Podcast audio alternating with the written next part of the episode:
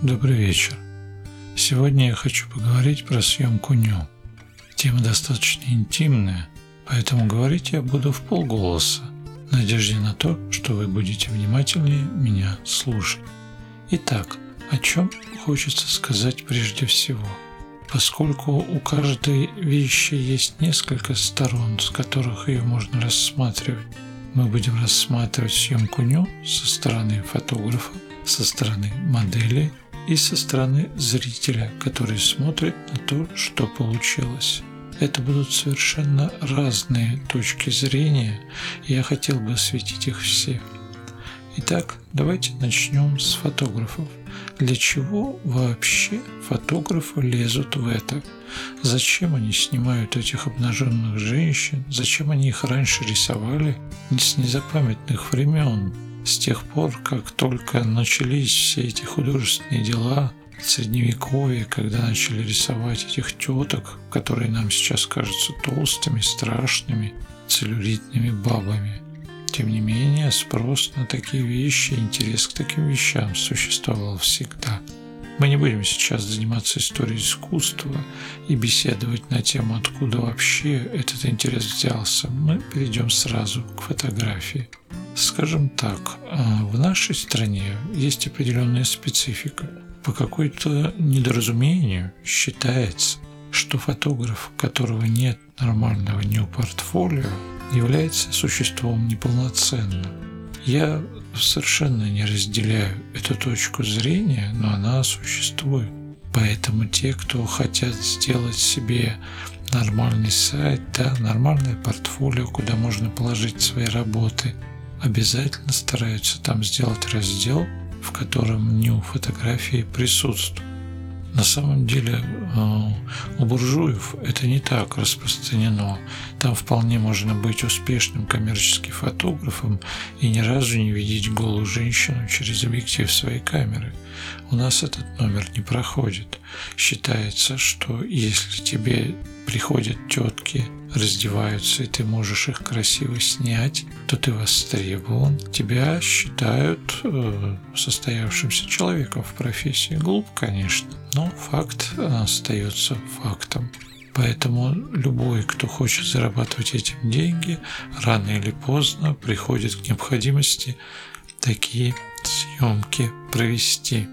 Люди, которые занимаются этим, скажем так, для души, тоже считают, что это очень интересно. И я, в общем-то, к ним также себя отношу. Я считаю, что обнаженное женское тело – это один из самых красивых объектов в этой части Вселенной, который стоит описывать, который стоит рисовать, фотографировать и всячески запечатлевать всеми доступными способами. Таким образом, в любом случае, либо вы хотите с коммерческой точки зрения показаться лучше, чем вы есть на самом деле, да? Либо вы человек, которому фотография просто интересна, который этот мир изучает с ее помощью, как я, например. Вы рано или поздно все равно придете к съемке ню. Но есть, конечно, и третья категория людей, не вполне здоровых, которые камеру-то покупают только для того, чтобы как-то поближе подойти к неодетым существам противоположного пола.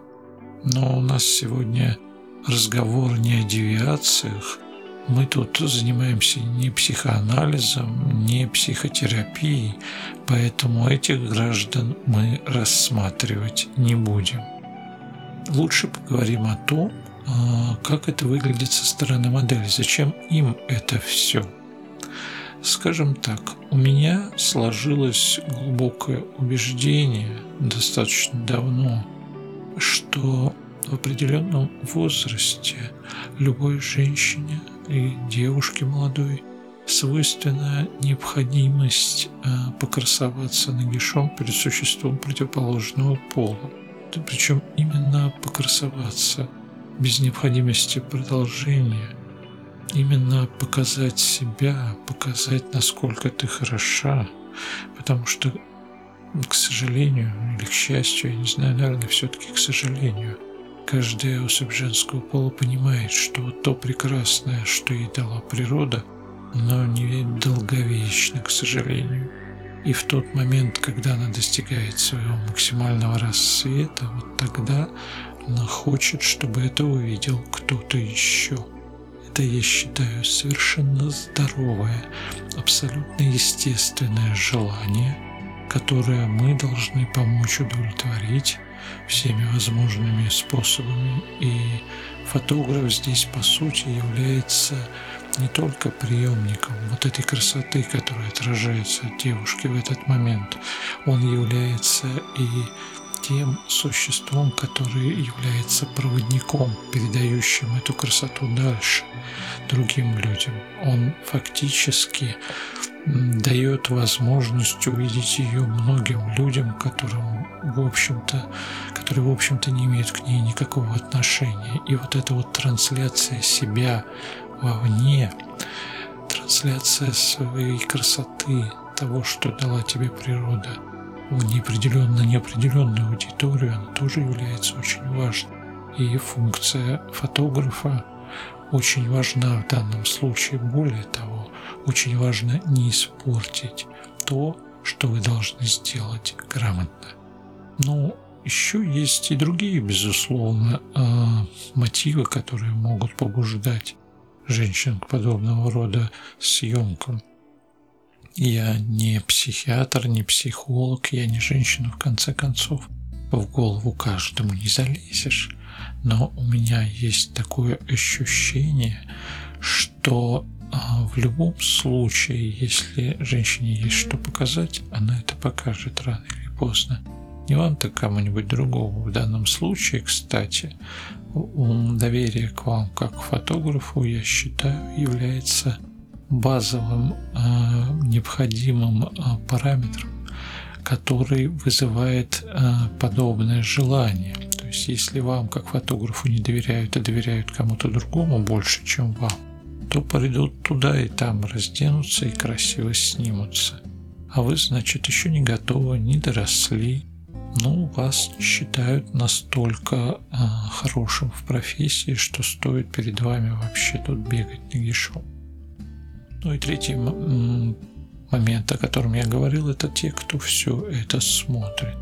Смотрят разные люди, люди совершенно здоровые, которым это важно, которые любят красоту во всех ее проявлениях, которые могут любоваться цветком, каплями воды на травинке где-нибудь на рассвете. Обнаженные девушки точно так же могут любоваться, это не вызывает никаких эмоций, за исключением чисто эстетических. Ну, естественно, здоровые мужчины могут реагировать по-разному, но мы сейчас не об этом.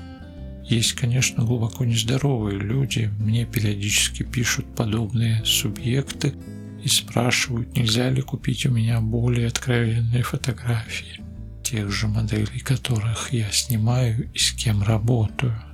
Ну, зная меня немножечко, вы должны понимать, что моя способность послать их так далеко, как только это возможно, она в данном случае разворачивается на полную мощность. И таким образом все они, естественно, бывают посланы максимально далеко, глубоко и надолго. Но, тем не менее, такие люди, безусловно, есть. Есть также люди, которые любят созерцать подобные вещи. Для них это просто хобби, развлечение. Ну, иначе бы не было этих журналов, да? Playboy, Hustler, живы они еще в бумажном виде, интересно, я как-то не задумывался. Ну ладно, мы разобрались с тем, кто участвует, зачем участвует, кто смотрит. Давайте поговорим о технике этого дела. Ну, во-первых, если вы хотите заняться подобного рода съемками, вы должны понимать, что в отличие от съемки жучков, тараканчиков, котиков и травинок, косячить здесь надо поменьше, просто потому, что для каждой девушки, которая пришла сняться перед вами обнаженной, это достаточно серьезное событие. Для нее это вызов, для нее это то, о чем она потом будет вспоминать, будет переигрывать это у себя в голове и думать, как оно все прошло. Поэтому тяжесть любых косяков многократно возрастает. Тут вы должны быть безупречны. Если вы не чувствуете себя достаточно готовым к этому, потренируйтесь на кошках. Ну а если серьезно, сходите на какой-нибудь мастер-класс, на какой-нибудь воркшоп, где вам покажут такую же, натуру обнаженную, только это будет профессионалка, которая пришла сниматься. Собственно, она пришла не к вам, она пришла к тому, кто проводит этот мастер-класс или воркшоп. И там вы сможете спокойно попытаться отточить свою технику. Ну, надо сразу понимать, что на такой воркшоп придет 10 или 20 человек. И вот слово «спокойно» во фразе «отточить свою технику» явно лишнее. Спокойно вряд ли получится. Но в любом случае вы сможете хотя бы научиться себя спокойно вести в присутствии обнаженной модели. Если вы человек достаточно молодой, это не всегда просто. Это первое. Во-вторых, вы сможете кое-как посмотреть, как вообще это все снимается, немножко и со стороны, глядя на своих коллег, а также на того, кто этот воркшоп или мастер-класс проводит. А это важно. Вы сможете набить руку, сделать себе несколько кадров, хотя я очень вас, отговариваю от того, чтобы потом эти кадры публиковать. И я объясню почему. Во-первых, таких кадров будет опубликовано помимо вас много, потому что так или иначе все, кто пришли на воркшоп, постараются их вывесить. Раз уж у них нет возможности снимать индивидуально, они снимают стадом, и все стадо потом бежит на перегонки выкладывать эти фотки. Оно вам надо? Не уверен. Во-вторых, в любом случае, с точки зрения этической, выкладывать подобные картинки имеет смысл с обязательным указанием, что они были сделаны на воркшопе, потому что в противном случае это мало того, что не спортивно. Это, скажем так, вызывает определенные этические вопросы, сами понимаете, почему. Одно дело, когда такую съемку вы в состоянии сделать самостоятельно, другое дело, когда за вас большой дяденька пришел, поставил свет, разогрел модель, поставил ее как нужно к этому свету, а вы из-за плеча чего-то там нащелкали. И если после этого вы не укажете, что эта фотография сделана на воркшопе, вы фактически уводите других моделей в заблуждение. Они придут и будут думать, что вы такой молодец. Вы, может быть, и молодец, но не такой. Поэтому я считаю, что указывать обязательно нужно. А теперь подумайте. Ну вот вы пришли на такой воркшоп, отдали денег, поснимали эту девушку, а потом выложили все эти картинки, и кто-то еще выложил такие же картинки с похожих ракурсов, и той же девушкой еще указали, что вы это сделали на воркшопе. Ну и что в результате получается? Получается, что девушки, которые будут это смотреть, поймут, что парень просто в числе прочих заплатил немножечко денег. Ну, почему немножечко? Потому что в одиночку это гораздо дороже оплатить работу профессиональной модели. А тут все скинулись хором и вот что-то наснимали. Ну, так себе репутация в данном случае. Поэтому я считаю, что на такие воркшопы, безусловно, надо ходить. Но нужно понимать, что все, что вы снимете, это вы делаете в основном для себя. И все, что вы оттуда вынесете, это свои собственные навыки, какие-то фишки, которые вы подсмотрели у мэтра, к которому вы, собственно, пришли на воркшоп. Но никоим образом не надо тащить все, что вы сделали там, на свет Божий. Но это мое мнение. Вообще, проблема курицы и яйца тут стоит очень остро, сами понимаете. Если у вас есть хорошее неопортфолио, то потом с ним гораздо проще устраивать съемки других моделей. Девочки ведь не дуры, точнее, многие дуры такие девочки, но не все. И большинство из них все-таки смотрят, кому они идут. Если вы, как говорят буржуи, well established в данной области, да, если у вас хорошие кадры есть, которыми можете похвастаться, которые сняты не на воркшопе, прости господи, а самостоятельно, если вы в состоянии спродюсировать хорошую съемку под ключ, если, глядя потом на эту модель, не хочется ее обнять и заплакать, а наоборот, хочется восхититься тем, насколько она хороша, вот тогда к вам, безусловно, пойдут, да еще и денег заплатят. Но если вы так себе фотограф, то, собственно, и бежаться не на кого. Но если вы так себе фотограф, к вам никто не ходит, у вас не будет нормального портфолио, и, в общем-то, круг замыкается. Нет, были истории, когда, насколько я помню, первая съемка Кейт Мосс была сделана ее молодым человеком. Только вот молодым человеком ее был то ли Марио Тестино, то ли не помню сейчас кто, в общем, кто-то из нынешних топовых фотографов. Конечно, если у вас есть знакомый Ронни Кейт Мосс, и сами вы такой же молодец, как тот фотограф, который первый снял, то, конечно, можете попробовать. Можете поснимать свою подружку, если она согласится. Но тут непредсказуемый, конечно, вариант. Я считаю, что самое лучшее, что вы можете сделать, чтобы стартовать в этом жанре, это все-таки скопить денежки на своих школьных завтраках, да, поголодать, там, попитаться чипсами, а сэкономленные деньги поехать в Москву или пригласить сюда профессионалку в данной области. Только пригласить индивидуально. То есть вы съездили на 1-2 воркшопа, что-то поснимали, посмотрели, как вообще люди работают. Посмотрели, что не надо модель хватать ручищами своими.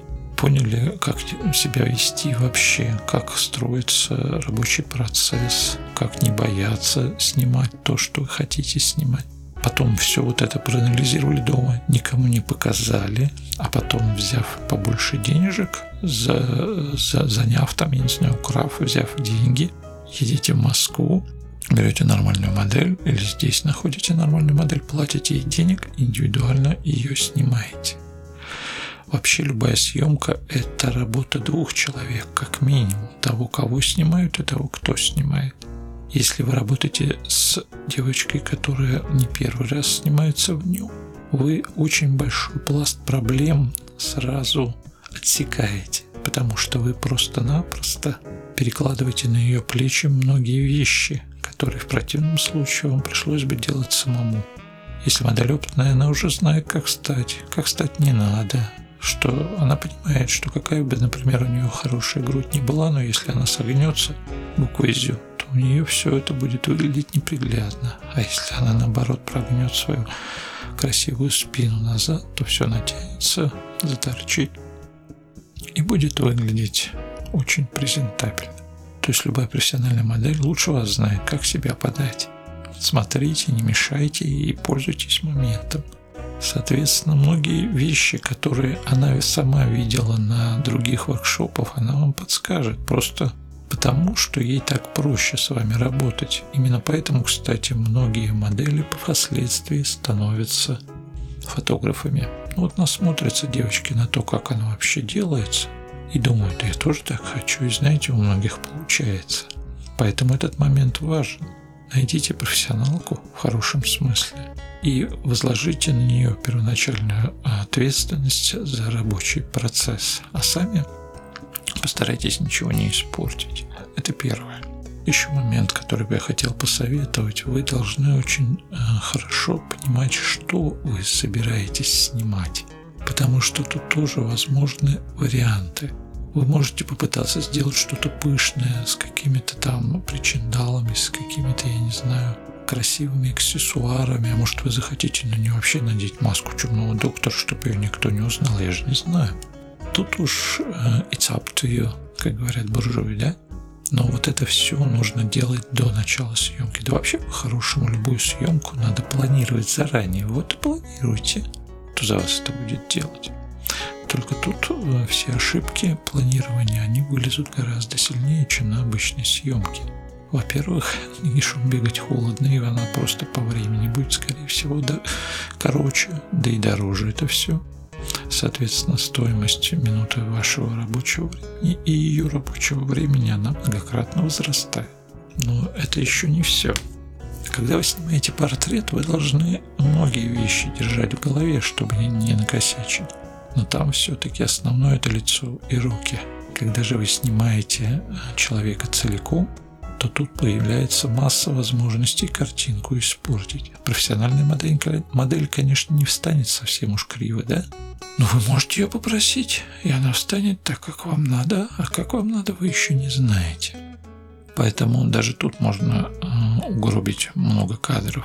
И если раньше вам нужно было следить только за глазами, руками и светом, то тут вам надо будет следить за ногами, за прогибом поясницы, за складочками. Кстати, вы же понимаете, что любая самая стройная и красивая девушка, когда она прогибается в спине, у нее образуются складочки, и далеко не всегда они смотрятся красиво. И вот тогда, в момент постобработки, неопытный фотограф думает: да и мы сейчас это все зафотошопим. И появляются девушки, которые анатомически не убедительны, скажем так.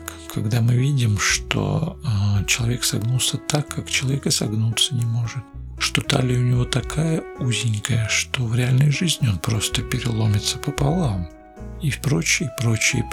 Вообще, появление инструмента Liquify в Photoshop это было страшным моментом. То есть инструмент-то замечательный, и фотографы некоторые даже умеют им пользоваться.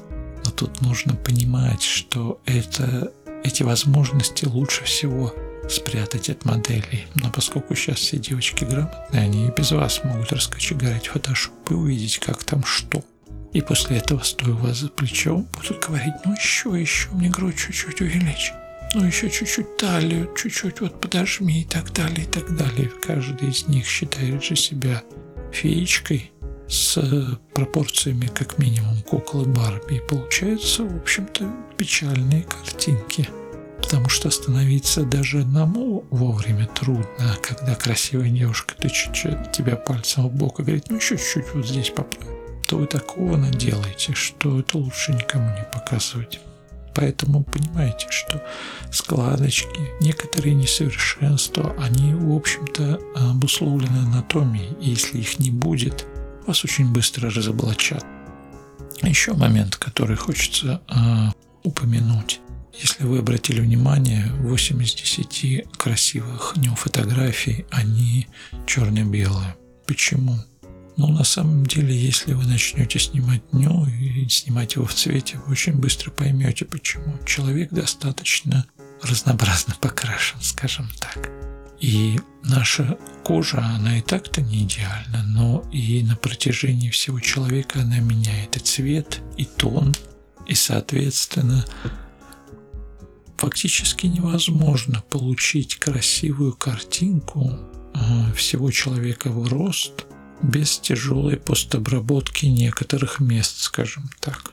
Поэтому проще всего уйти в ЧБ и избавить себя, как минимум поначалу, от необходимости равнять не только тон, но еще и цвет кожи. Вообще тема правильного скинтона, она достаточно актуальна, причем не только в съемке НЮ, но в съемке НЮ у нас добавляются такие пространства человеческого тела, которые достаточно трудно привести к нужному общему знаменателю, не вызвав ощущения того, что мы снимаем пластмассовую куклу. А пластмассовые куклы неинтересны сейчас, уже вообще никому, но все накушались уже. Кстати, накушались. Когда вы будете что-то снимать, подумайте, может быть, вообще не надо этого делать. Так много развелось фотографий в этом жанре, что сказать что-то новое вряд ли получится. Это как коллекционирование, да, вот у вас есть какие-то монетки, да, ну вот можете вы найти другую монетку, еще одну монетку, купить в 3D, еще какую-то монетку, но это все равно будет коллекция монеток, понимаете? Она не превратится в что-то большее. Так и тут, если вы действительно знаете или вы думаете, что вы можете сказать что-то, что будет интересно не только вам, тогда, конечно, надо снимать. То есть, надо снимать тогда, когда вы не снимать не можете. Это касается не только него на самом деле. Поэтому, прежде чем начинать вот это, вы подумайте вообще, надо ли вам. Если надо, то что именно? Возможно, вы будете восхищаться красотой тела в чистом виде. Тогда вам нужен жесткий свет и какие-то позы, которые сделают из девушки античную статую, да? Возможно, вы захотите построить какую-то историю, как Винсент Петерс, да, где будут разные аксессуары, где будут интерьеры интересные, что-то еще. А может быть, вам совершенно другое интересное, как Раверси, хотите что-то такое мутное и высокохудожественное снять. И здесь, вообще говоря, обнаженка будет просто одним из инструментов. Это, вообще, это ведь не самоцель на самом деле. Кстати, знаете, почему любой фотограф предпочитает снимать модель, ту, которая охотно снимается в ню, даже если ему ню сегодня снимать не нужно? А я вам объясню. Дело в том, что когда ты снимаешь, Ты иногда в полете своей фантазии можешь увлечься и захотеть сделать что-то, что и первоначально не планировалось, расстегнуть какую-то там дополнительную пуговку где-то, да? И вот в этот момент девушка, которая очень серьезно относится к этим вопросам, которая никогда и ни за что, она упрется, напряжется, и можете разогревать ее по новой. Съемка вообще может прекратиться в самый неподходящий момент. Ну и зачем вам это надо? Если же вы снимаете девушку, которую в нее регулярно снимаете, возможно, вы снимаете фэшн, но вы уже не беспокойтесь, что где-то там что-то расстегнулось, какая-то юбочка чуть больше задралась, вы просто спокойнее в целом. И ваш рабочий процесс протекает не так напряжно, а это важный момент. Кстати, еще такая вещь для тех, кто начинает снимать в этом жанре. Я скажу вам, обязательно подписывайте модельный релиз. И это касается любых съемок, которые делаются с людьми, которых вы раньше не знали никогда. Это просто must-have однозначно. Это касается любых съемок, когда вы снимаете людей, которые потом будете пытаться куда-то продать. И категорически не снимайте барышень до 18-летнего возраста. И не надо верить им на слово. Поверьте, половина из них охотно вас обманет, чтобы попасть в объектив, а потом вы можете попасть куда поинтереснее. Ни в коем случае этого не делайте. Берите паспорт и убеждайтесь сами, что девушка совершеннолетняя. А если уж вам приспичило снимать иллюстрации к Набоковской Лолите, то тогда вы должны взять согласие у обоих родителей, никак иначе. Не губите свою жизнь вот такой ерундой. Что еще хочется сказать? Ну, еще хочется сказать следующее. Обязательно нужно, чтобы весь этот процесс доставлял вам удовольствие. Вы должны объяснить модели, что как бы она хороша ни была, 300 фотографий вы ей не дадите. Я считаю, что по первости не надо ей даже давать выбирать вообще ничего, потому что подумайте сами. Барышня и так с трудом уговорила себя, или вы ее уговорили. Но вот вы собрались, пришли, вы начали работать. Вроде как что-то хорошо получалось. На экранчике камеры вообще кажется, что все очень даже прилично. А потом приходите домой и думаете: господи, я здесь накосячил, вот здесь не доработал, там она как-то неправильно прогнулась, тут моргнула, а здесь у нее прыщ. Ну, прыщи-то как раз проще всего исправить. В любом случае, если вы начнете показывать вот эти исходники своей модели, я боюсь, что она к вам больше не придет. Ну, есть такая поговорка, да, дуракам полработы не показывают. Она, конечно, не дура ни в коем случае, но людям, которые не знакомы с этой кухней, лучше вообще не видеть никаких промежуточных результатов. Сможете сделать 2-3 фотографии, где она себе понравится, и все, она будет счастлива и придет к вам еще раз. А если вы вывалите еще 200 штук, и она увидит эти свои складочки, прыщики, и что там еще, учтите, девушки гораздо серьезнее относятся к своей внешности, чем мы, мужики. Они у себя находят такие недостатки, которые нам и в голову не придут. И уж не сомневайтесь, они найдут их все в этих фотках. И не придут к вам больше никогда, и потребуют эти удалить, и еще по голове вам чем-нибудь тяжелым настучат. Не повторяйте таких ошибок и показывайте только конечный результат. Про остальное соврите, скажите, что все случайно потерлось. Ну, шутки шутками, но вот все примерно так и обстоит. На этом первую часть, посвященную началу съемок в жанре ню, я думаю, пора заканчивать. Время наше вышло. До новых интересных встреч. Всего вам доброго.